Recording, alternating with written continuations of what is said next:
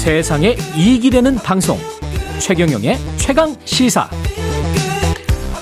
네, 윤석열 대통령 수능 관련 발언 이후에 한국교육과정평가원이 올해 수능 시액 세부 계획을 발표했는데요.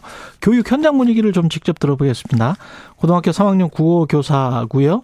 수능, 어, 성취도 평가 등 평가원 주간 시험에 단연간 관여하신 주영민 선생님 전화로 연결되어 있습니다. 안녕하세요, 선생님. 네, 안녕하세요. 예, 예. 어떻습니까? 이 고3 학생들은 지금 그 적정 난이도를 갖춘 문항을 출제할 계획이라고 교육당국이 밝혔는데 체감은 어떻게 될까요? 뭐 내신이나 뭐 시험이나 뭔가 달라질 거라고 지금 믿고 있고 이거를 좀 대응을 하려고 하고 있는 거예요? 고3 학생들은? 어, 이게 고등학교 3학년들마다 입시 전략이 좀 다릅니다. 수시를 준비하는 예. 학생도 있고 정시를 준비하는 학생도 있지만 음. 대부분의 학생들이 왜 지금이라는 반응입니다. 왜 지금? 예, 특히나 이제 수시 준비하는 학생들은 사실은 수능에서 구체적으로 내가 몇 점을 맞는다, 몇 개를 틀린다가 아니라 내가 몇 등급에 안착할 수 있다라는 게 굉장히 중요한 정보거든요. 예. 그런데 이게 난이도가 흔들리면 음. 내가 타겟팅하고 있는 3등급을 내가 맞을 수 있나? 내가 2등급을 맞을 수 있나? 국영수 합계 10등급을 맞출 수 있나? 이런 전략을 세워놨는데 음. 이게 어느 과목에서 어떻게 등급이 등락을 할지 모르기 때문에 매우 당황, 당황스러워하고 있고요. 아. 제가 듣기로는 졸업한 재수생들도 비슷한 혼란을 겪고 있는 것 같습니다. 그렇군요. 수시를 대비하는 학생과 정시를 대비하는 학생들이 다 다르기 때문에 그 전략이 크게 수정될 가능성이 있다. 난이도에 따라서 그런 말씀이시네요. 네네. 예. 그러면 난이도가 조정이 되면 등급별로 학생들한테 뭐 영향을 미칩니까? 어떤 영향을 미쳐요? 우선 현재 학생들이 당장은 소위 그 초고난도 문항이 없어지는 거에 대해서 1, 2등급 학생들은 굉장히 심각하게 생각하는 것 같습니다. 이른바 킬러 문항? 예. 예, 예. 이게 이제 되게 2등급 학생을 1등급 학생들하고 분리하는 문항인데, 예. 이게 없어졌을 때 1등급 학생은 자기 등급을 못 지키게 될 가능성이 크다고 생각할 것이고요. 음. 2등급 학생은 1등급 학생들하고 뒤섞이는 과정에서 자기 등급을 못 지키고 밀려날까봐 걱정하게 되겠죠. 그러네. 그리고 예. 이제 이 고득점 학생들은 실제로는 킬러 문항을 미리 골라서 나중에 풀, 풀겠다는 전략을 씁니다. 예. 그러니까 쉬운 문항을 다 풀고 요 문항을 마지막에 두세 문제를 풀어내서 음. 내 등급을 확보한다는 전략을 쓰는데 예. 이제 가려서 시간을 아낀 문항이 없어진 거죠. 아, 그렇게 되네요. 예. 그런데 더 큰 문제는 예. 사실은 3, 4등급 학생들한테 나타날 수 있습니다. 예. 학생들, 이 3, 4등급 학생들한테는 준 킬러 문항도 킬러 문항 못지않게 풀이 시간이 소요됩니다. 여러 가지 자료들이 그걸 말해주고 있는데요. 예. 그러니까 지금 현재 킬러 문항이 셋, 뭐, 이라고들 하는데 예. 이게 셋만 가지고는 변별도가 유지될 수가 없기 때문에 킬러 문항, 준 킬러 문항은 너던 문제가 되겠죠. 아. 기존에 있는 준 킬러 문항하고 합쳐가지고 숫자가 7, 8, 뭐에서 왔다 갔다 할 텐데. 예. 이제 그 3, 4등급 학생들한테 저도 풀지 말아라고 할 정도로 예. 킬러 문항을 이렇게 피해갈 여지가 있었는데 이제는 피해갈 문항이 없어졌기 때문에 이제는 문제를 다 풀지 못한 채 1교시를 마칠 학생들이 생기는 그래서 본인들이 기대했던 등급을 유지하지 못하는 일이 생길 것. 그러니까 제가 첫 번째 그 질문에서 드린 그 부작용이 그러네요. 3, 4등급 학생들한테 말 그대로 고구마 수능이 될 가능성이 있지 않을까.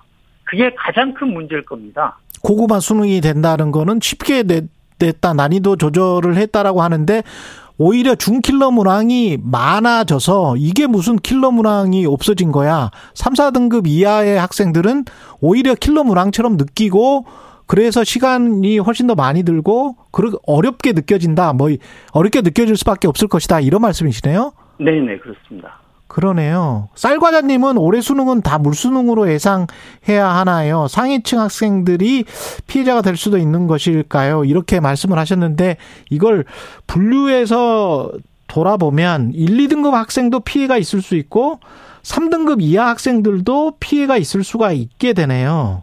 예, 오히려 제가 보기에 가장 큰 피해자는 예. 3, 4등급 학생이 될 가능성이 큽니다. 그렇군요. 그래서 고구마 먹은 것처럼 답답한 수능이 될 수가 있다. 3, 4등급 학생들에게는. 그러면 이게 사교육 경감에는 도움이 됩니까? 킬러 문항을 없애면? 아, 방금 그 문제랑 관련이 되는데요. 예. 아마 우리가 이제 9월 모의고사를 치르게 되면 학생들이 놀라서 학원으로 달려가지 않을까 이런 생각이 듭니다. 아. 왜냐하면 3, 4등급 학생들이 본인들 대개 저희들이 한 3등급에서 4등급 학생까지는 수능 문제를 다 풀고 예. 5등급 이하 학생들은 시간이 모자라기 시, 작한다고 보거든요. 5등급 이하에서. 예. 그런데 이 3, 4등급 대 학생들이 시간을 못 맞추는 문항이 출제될 가능성이 굉장히 큽니다. 음. 그러지 않고는 킬러 문항이 없는 상태에서 1, 2등급을 가리기 어렵거든요. 아, 그렇구나. 실제로 예. 1등급하고 2등급 학생들의 차이는 이 학생들의 정답률을 비교하면 1등급 학생들은 킬러 문항을 제외하고는 아예 안 틀립니다.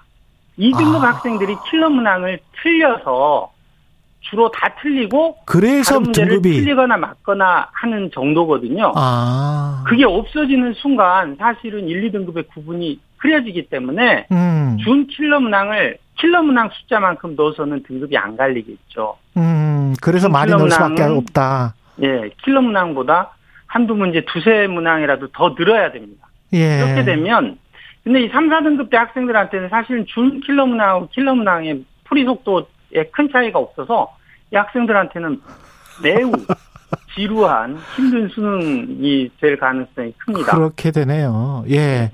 근데 킬러 문항은 어떤 기준이 있습니까? 아, 킬러 문항을 바라보는 거는 예. 일반인들하고 이제 평가 를 예. 관여해 본 사람들이 생각하는 게 좀 다른데요. 예. 원래 그 이따 나오겠지만 자격 문항이라는 게 있었고 예. 그거 그거가 이제 특정 등급을 분리하기 위한 문항이고요. 예. 이 간혹 변별도가 역전된 문항이 나오면 그거 그게 이제 평가가 예측한 대로 시행되지 않았기 때문에 그걸 예전에 킬러 문항이라고 했던 시절이 있고요. 예. 그 다음에 이제 사교육 시장에서는 변별도가 높은 문항. 그러니까 음. 아마도 자기들이 잘 지도하기 어려운 문항, 또 그걸 이용해서 학생들을 뭐 불러들이는 그런 용도로 쓰는 용어로 이제 쓰기 시작한 것 같은데, 실제로 사교육 기관에서 킬러 문항이라고 발표하는 것들이 평가원에서 가지고 있는 최고 난이도 문항하고 다른 경우가 왕왕 있습니다. 음, 실제로 예. 사교육 기관의 샘플들은 사교육 기관에 와서 응시하는 나름대로 특정 그 등급대의 학생들이기 때문에 실제 최고 학생들을 따로 분석해 볼 수 있는 유일한 기관인 평가원이 가진 킬러 문항하고 서로 리스트가 다를 수가 있고요. 음. 그리고 제가 꼭 얘기하고 싶은 거는 예. 일타 강사들이 킬러 문항을 해결해 주겠다고 이야기하는 거는 불가능한 얘기입니다. 아, 킬럼낭은 그곳에서 그러니까 출제장에서 쓰여지고요. 예. 그리고 출제 과정에서 사교육에서 흘러나오는 거의 모든 문항들이 거의 실시간으로 배제됩니다. 아, 그러니까 예. 수능은 선택의 시험이 아니라 역선택의 시험. 그러니까 남들이 이미 다 골라서 낸 문항을 모두 배제하고 출제하는 시험이기 때문에 이 시험 문제를 사교육에서 맞춰줬을 가능성도 없고요. 음. 실제로 그걸 또 끝나고 다 검증을 합니다. 아, 그래서 그렇군요. 수능 문항은 적어도 사교육에서 맞출 수 없고 맞췄는지에 대해서 다 체크를 해서 대책을 세우는 그런 시스템을 갖고 있습니다.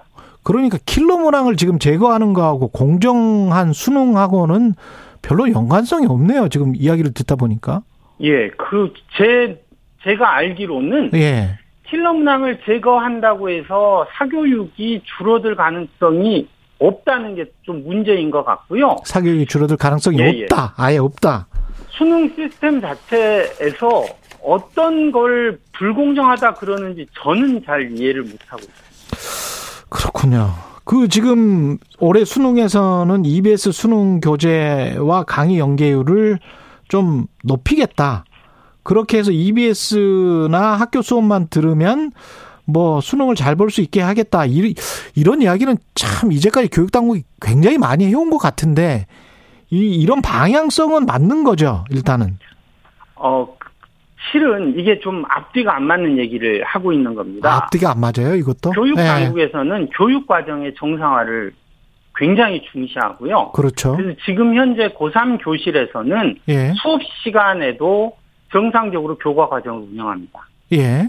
제가 화법과 작문이라는 과목을 가르치는데 예. 지금 화법과 작문을 가르칩니다. 음. 문제는 화법과 작문은 수능에서 굉장히 쉬운 영역이고요. 예. 그래서 실은 수능을 가르친다는 느낌을 학생들이 받지를 못합니다. 예. 결과적으로 학생들은 수능 공부를 따로 하고 싶어 하는데 그거는 방과 후 시간에만 할 수 있고요. 음. 정규 학교에서 방과 후 수업은 특정 과목이 일주일에 1시간만 할 수 있고 예. 방학 중에도 한 과목에 10시간 이상을 초과하지 못합니다. 음. 그러니까 사실은 학생들은 사교육 시장에 가서 수능을 대비한다는 게 이제 상식화되어 있는 상태고요. 예.